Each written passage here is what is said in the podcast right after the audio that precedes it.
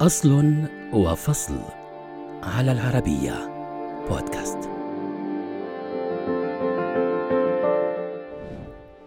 ربما لم يتوقع أولئك الذين كانوا يحاولون عد دجاجاتهم أو ماشيتهم أن الطريقة التي كانوا يعتمدونها ستكون بداية لاختراع الأرقام التي كانت سبباً في الوصول إلى الفضاء وتحويل العالم إلى قرية صغيرة، فكيف تم ذلك؟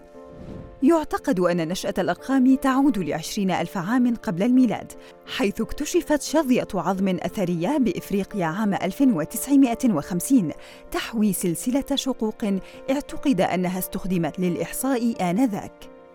لاحقاً ومع ازدياد أعداد الناس والماشية والمحاصيل والسلع الحرفية كان لابد من تطوير أنظمة فعالة للإحصاء.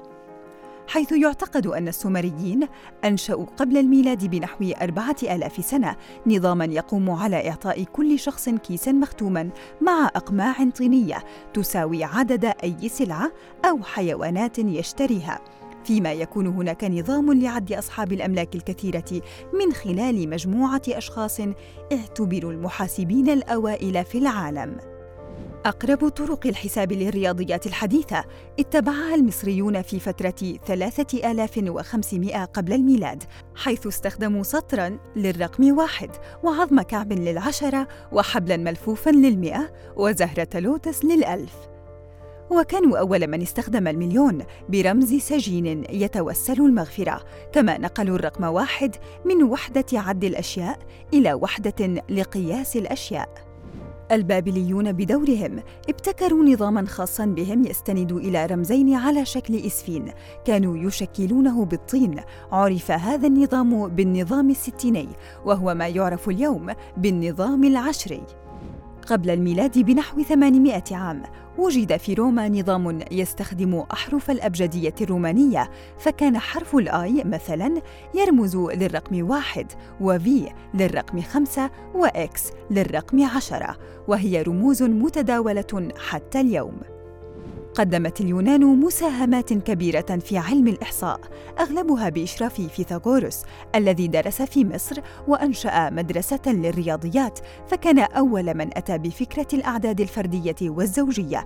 كذلك قام العالم اليوناني أرخميدس بإجراء تجارب على الأرقام ونظم الألعاب المعتمدة على الأرقام فيما ابتكر الصينيون الأعداد السالبة.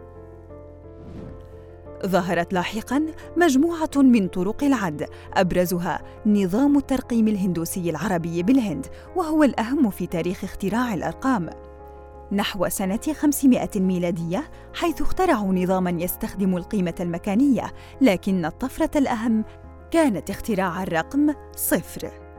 هذه الرموز شقت طريقها إلى شمال إفريقيا ومنه إلى أوروبا عن طريق التاجر الإيطالي فيبوناتشي الذي نشر كتاباً لتعريف العالم بها.